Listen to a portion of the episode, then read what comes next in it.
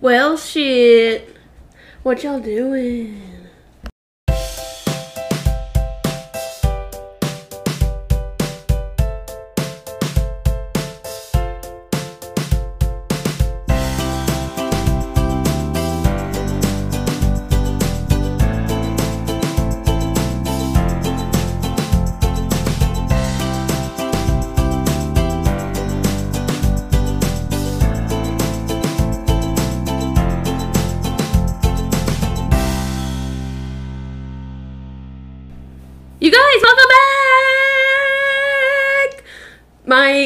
Mic is at red right now, so give me a sec.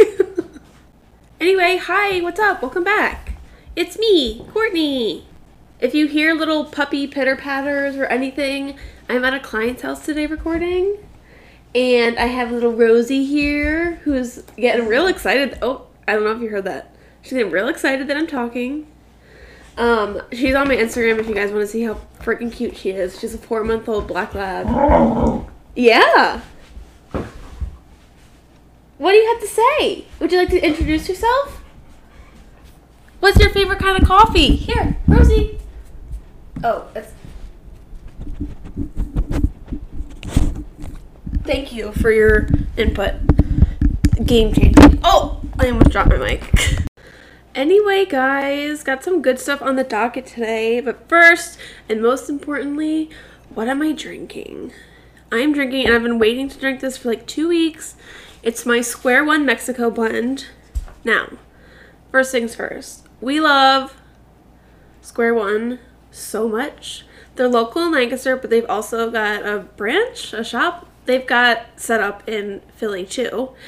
And Square One is just great. They've got amazing coffee, but they're also just like a valued member of the community.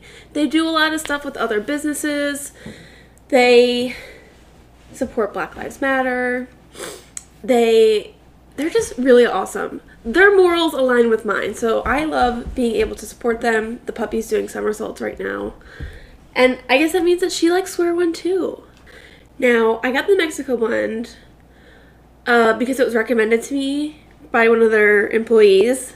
By I originally went to get the Colombia blend because I went for a spe- very specific reason.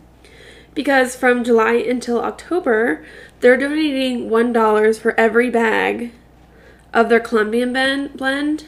If I could talk, they're donating one dollar per bag of the Colombia blend to Safe House Lancaster. Now, if you guys don't know what Safe House Lancaster is, I touched briefly on it on past episodes, but they are uh, a black run organization that's basically helping allies to be better allies, but also trying to find more opportunities for black and brown kids, and we love that. Speaking of Black Lives Matter, I have two exciting things that I want to share. One you already know about, and that is for the month of August, I will be offering free consults to dog owners who are black. So if that's you, please reach out to me and we can get you started and set up. Another thing, I'm holding a second pack walk for Black Trans Lives. And I did this in June for Pride Month, but I wanted to do it again because June kind of got rained out and only a few people showed up. But uh, we're going to be in downtown Lancaster and we're just going to be walking like a mile or two, not too much uh, because of the weather mostly but we're going to be raising money for Safe House Lancaster and the Lancaster LGBTQ plus coalition. So if you want to come, it's on August 22nd. All the information is on my Facebook page, which is under Ducey Dog Walking. So if you guys have any questions or if you're local, I would really love to see you there. Shout out, by the way, to Leslie, who I know listens to this podcast and is going to try to make it to the pack walk. So, Leslie, I'm super excited to meet you and see you there. Again, it's on August 22nd. We're going to be meeting, it's a Saturday. We're going to be meeting outside of Buchanan Park, and we're just going to walk around downtown and raise some money. So now that I've sufficiently said my piece on Black Lives Matter and the coffee that I'm drinking, let's get into it. So, you finally got a puppy! Yay! Rosie, yay! They got a dog! Now what? I have a puppy in my lap, by the way. Yeah. Do you want to tell them congratulations? They got a puppy like you. Yeah? Thank you. Oh my, all of these kisses are so lovely. Okay, I had to go put the puppy down for a nap because uh, she was being a little much, which is totally fine. Uh, so it's just me and you. Sorry, now you have to deal with me. But I have some really good information about. Oh, I hear her coming out of her nap. Guys, I failed. I'm a horrible dog. Hi! Would you like to say hello to your fans? You're supposed to be napping. Oh, a kiss. How lovely. Anyway, guys, this is obviously going to be a super distracted podcast, but we're going to go with it, and I'm barely going to edit it, and that's totally fine. Also, I turned down the volume just a little bit so I'm not screaming in your ear. I apologize if you're listening with headphones on, but that's just me at my natural volume. It's just loud. I was born in Staten Island. I really can't help it. That's just how I am as a person. So, anyway, what can you expect when you bring home a dog? Let me tell you, your life is about to get a little bit crazy, but I think you're prepared for that. And it's totally fine. It's a good kind of crazy, hopefully, not the bad kind of crazy. Uh, but there are a few things that you should know. Immediately when you bring home a dog, you know, all dogs go through a decompressing period. Whether you're getting a puppy from a breeder, breeder or you are bringing home a dog from a shelter, every single dog is going to go through an adjustment and decompression period. And so what I see and what I've learned and what I see a lot of other trainers talking about is just like the rules of threes. And so you need to give your dog three days to decompress, three weeks to adjust, and three months to fully settle. Now, what does that mean? It just means that, like, your dog, you and your dog have to get used to each other and you have to learn about each other. And you're really, during these three months, you're really going to get to know each other and just like learn each other's quirks and settle into a routine. Now, does this mean that you have to wait a full three months until you can do anything with your dog? Hell no! Get started on training right away. There are things that you can start implementing the second that you get home. Start implementing some boundaries. Start walking through the doorways correctly.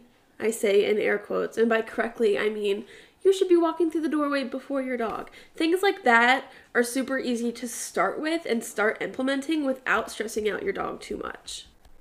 Now, of course, every single dog is going to be different, and every dog is going to take a different amount of time to adjust to certain things and get used to certain things. And some dogs may take longer than three months, and some day dogs might take a lot longer than three days to really like adjust to your home, and that's okay. But this is just kind of like the standard protocol for dogs, uh, especially just like with how their brains work. Now, I'm gonna, not to get too much into how a dog's brain works because it's a lot of science that I don't technically understand. Most of it I do, but I don't want to bore you with the boring details. but another thing that you can get started on immediately and I'm going to super stress this, is crate training. Oh my god, crate training is probably going to be one of the most important things that you are going to work on and that you should establish with your dog. Every single dog in the universe can benefit from crate training. Now, I've worked with some people and I've talked to some people who are very hesitant on crate training because they feel like it's a punishment and it's unfair to have your dog enclosed in this small space. But it's so far from that, and here's how it could be super beneficial for your dog. A crate is going to provide a very safe space for your dog to inhibit. And this is super important just for their mental health, but also for your mental health. There are going to be times when you're cooking, when you're chopping onions, when you're doing something, an activity that your dog doesn't need to be around, when someone comes over to fix the plumbing, when Comcast comes over to install your Wi Fi and you don't want your dog in the way, you can just kind of like put them in the crate and have them chill out. And when crate, de- crate training is done effectively and correctly, the crate is going to be something that your dog enjoys. It's going to be their own like little den and safe space. And you know, if your dog's scared of thunderstorms or if your dog's scared of men or whatever it might be, if your dog is scared of something or just needs some time to like chill out, a crate is an amazing space for them to have. That space is theirs purely, and it can be a really magical thing. Now, there's a million different ways that you can go about crate training. I would recommend starting out by feeding your dog in their crate. have positive associations within the crate so that your dog starts to really learn to love the crate and can settle down. And I would, of course, also recommend that you crate your dog overnight until you guys hit that three month period or until you think that you can trust them, uh, especially if you're going out of the house, if you're going to work or anything. Uh, make sure that you're crating them at night and when you leave, just so that they, again, they have that safe space. They have that space that that's theirs until you guys get to know each other, until you get through that three month period or longer or shorter, uh, until you really know your dog and can trust them outside of the crate. That's how you can implement a very healthy relationship to crates. Now, if you're having a lot of trouble with crate training, if your dog is crying, scratching, or whatever, definitely reach out to a professional. My DMs are always open. Uh, there are a lot of different games and techniques and different things that you can do to get your dog acclimated to a crate. And some of you might say, well, what's the point in crate training if my dog is perfectly fine roaming free in the house? And here's what I'm going to say you never know when there's going to be an emergency.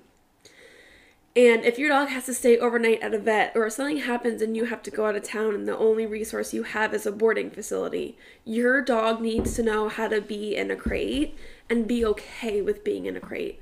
So, just for the sake of your dog's sanity in the case of an emergency and the professionals and employees who are working with your dog in these emergencies, crate train your dog. Maybe you'll never use a crate another day in your life, but your dog will have that skill and it's just something that you have in your back pocket whenever you need it. And that completes my rant on crate training. Again, this is another topic that I could go on for hours and hours and hours, but it's something that I start all of my clients on immediately if they don't already have that skill because it's just so good for your dog to have that space that's theirs and theirs alone. And eventually, hi, you love your crate, don't you, Rosie? Making a lot of noise back here. Um, and it's just, it's awesome. I love the crate. It's one of my favorite tools. Can you not scratch the pits of my feet? I'm ticklish. Thank you. Oh, oh, wait, let me press pause. Okay, so crate training out of the way. What are the things that I, as a pet professional, think should be a requirement? Not a requirement, but these are the things that I would super recommend that you get before you bring a dog home and some of them are just like, duh, like no shit. Get a leash and a collar. Uh, I would super recommend a martingale collar. Now, if you don't know what a martingale collar, it's basically like like any type of flat collar, but instead of a buckle, it has a chain or like a loop of more material. And what this does is that when it's when there's pressure put on the collar or you know on the leash, uh, your dog can't slip out of it. Now you can just slip it right over your dog's head, but say like they're pulling on the leash and they're trying to get at a squirrel or something, they can't back out of this kind of collar. So this is especially helpful if you're rescuing a dog because you never know if you've got an escape artist and you don't want to you don't want to lose your dog. Which I know is a fear for a lot of people. You don't want to lose your dog.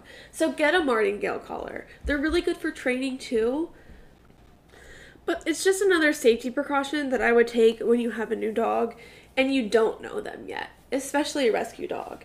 Now, if you're rescuing a greyhound or any kind of sight hound, they usually recommend these collars because greyhounds have kind of like the, like their necks are thicker than their heads. So, these are especially escape proof escape proof for any kind of sight hound or like uh, a bull terrier. Wow, that took me a long time to think of. but anyway, any kind of dog with like a thick neck and a small head, a martingale is going to be perfect for. But I would recommend it for every dog. And when I start leash training, I start every dog either on a slip leash or a martingale because it allows me to apply pressure and kind of teach like pressure training, which is a totally different podcast.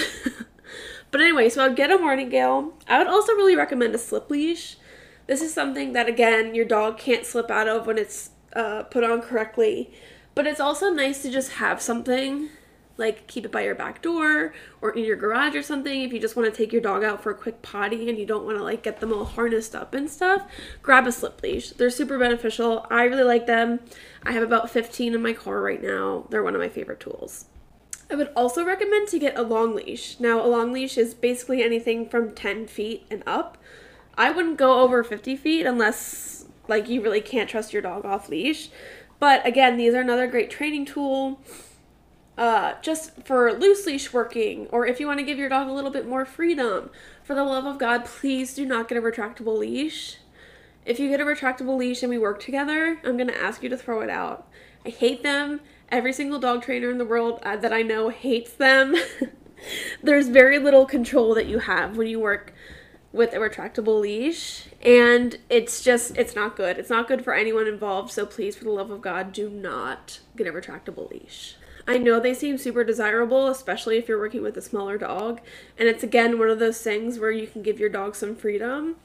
But if your dog is at the very end of that leash and you need to reel them in really quickly you're to get rope burn on your hands which is exactly what happened to me one time. So instead of a retractable leash hop on Amazon or if you don't want to support Amazon, go to your local pet store and get a 10, 15. The largest I've gone is a 100 foot leash. And I've done a lot of like off leash work with that because it kind of gives the illusion of freedom. But just get a long leash and have some fun with your dog. Take them to a baseball field or even like a tennis court and let them run around. Uh, I would also recommend getting a treat pouch. Now, if you don't want to spend money on a treat pouch, just use like a Ziploc bag and a binder clip.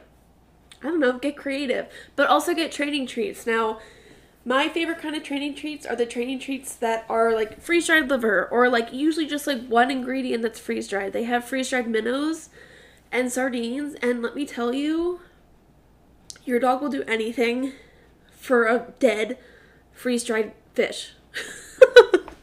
Sometimes when I'm working with people, they're like, What's your secret? And I'm like, These treats even dogs who aren't food motivated love that shit. I would also recommend, and I actually require all of my clients to get a harness that is crash tested and a seatbelt for the car. Whether or not you're going to be driving around with your dog a lot, again, if you have to go to the vet, if you're going on a road trip, whatever it might be, please buckle your dogs into the car.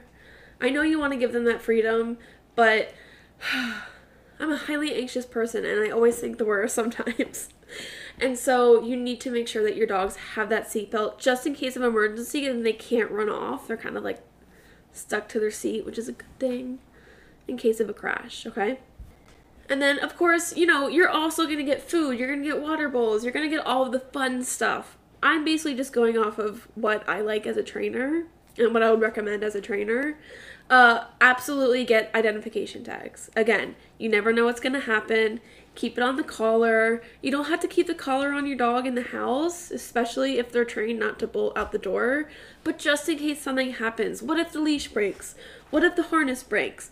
What if your dog does bolt out of the door? They've at least got something with your with their name and your phone number on it. Now I wouldn't put your address on it necessarily, but put your phone number on it puppy problems. Hi, puppy. Hi, hi, hi, hi. Uh, but just make sure that they're always wearing identification just in case the worst happens. Again, that's something that I require all of my clients have is some sort of identification tag. But that's it. That's really kind of like my master list of things that you should get before you get a dog. Uh, but at the end of the day, you're going to do you. But take all of these kind of with a grain of salt, see what works for your dog, and have fun with it. You have a new dog. Congratulations. Have fun. Oh, puppy's chasing a fly. Something that I also really want to stress is that you give your dog alone time. Whether you have other pets or you have kids or it's just you and the dog, make sure that your dog just has some alone time and has some time to chill out and decompress and just be a dog, just exist. Don't give them a task to do, just let them exist. It's super important for their mental health. Again, this is where the crate really comes in handy. Uh, but your dog does not need to be stimulated at all times. And if you have a dog who feels like they have to be stimulated at all times, then that's when you need to implement something that I like to call the off button.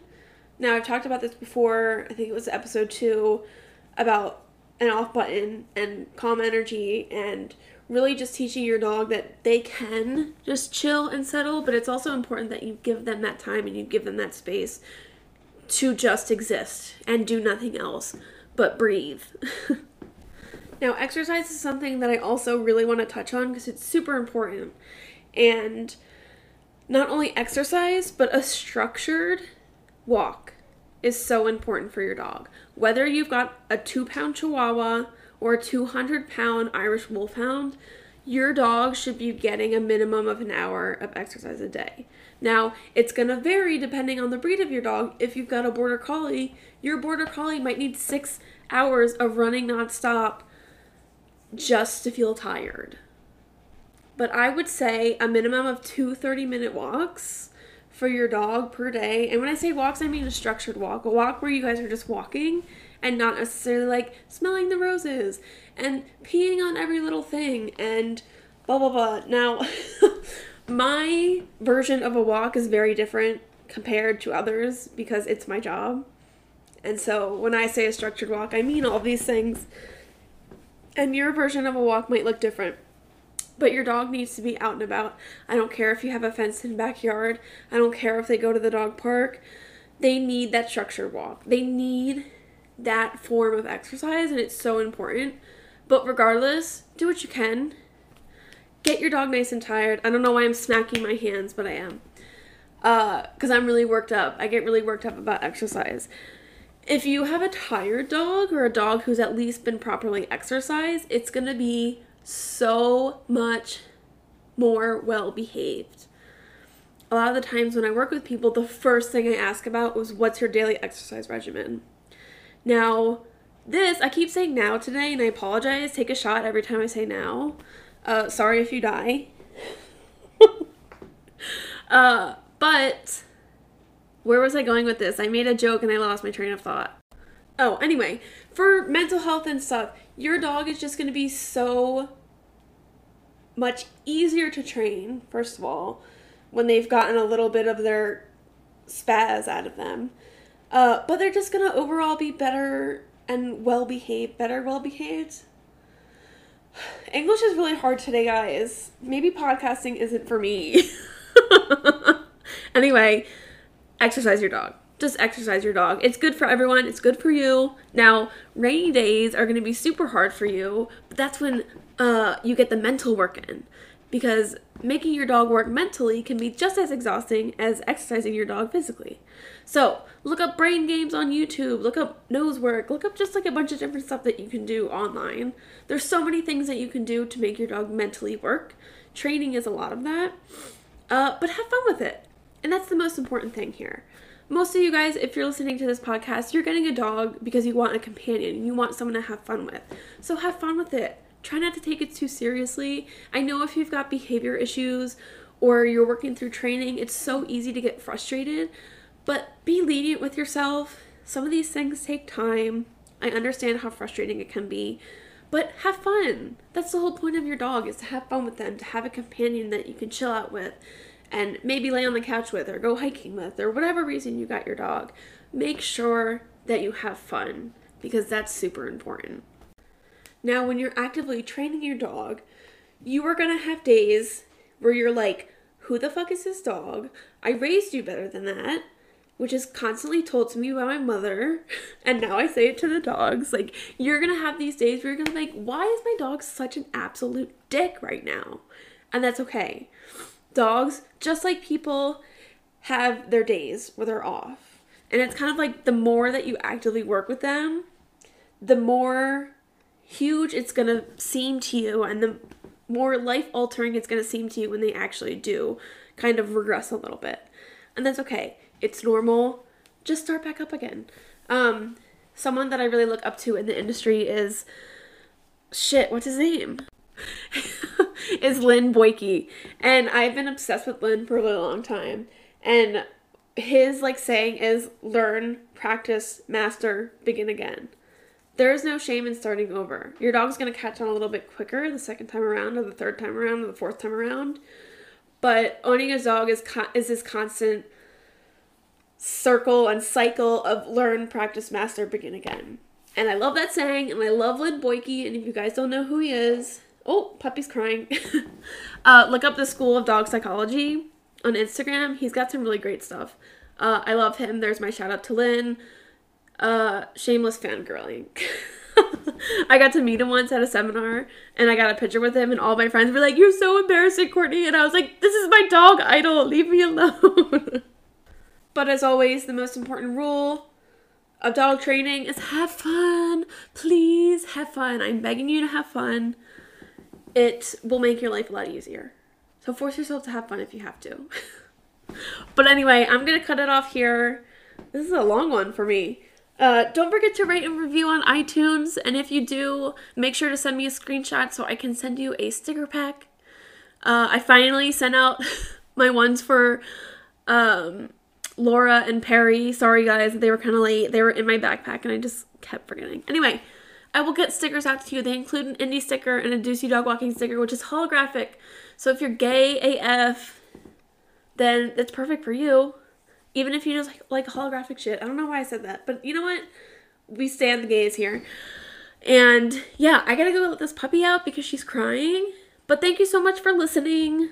I really appreciate you guys, and I'll see you in the next one.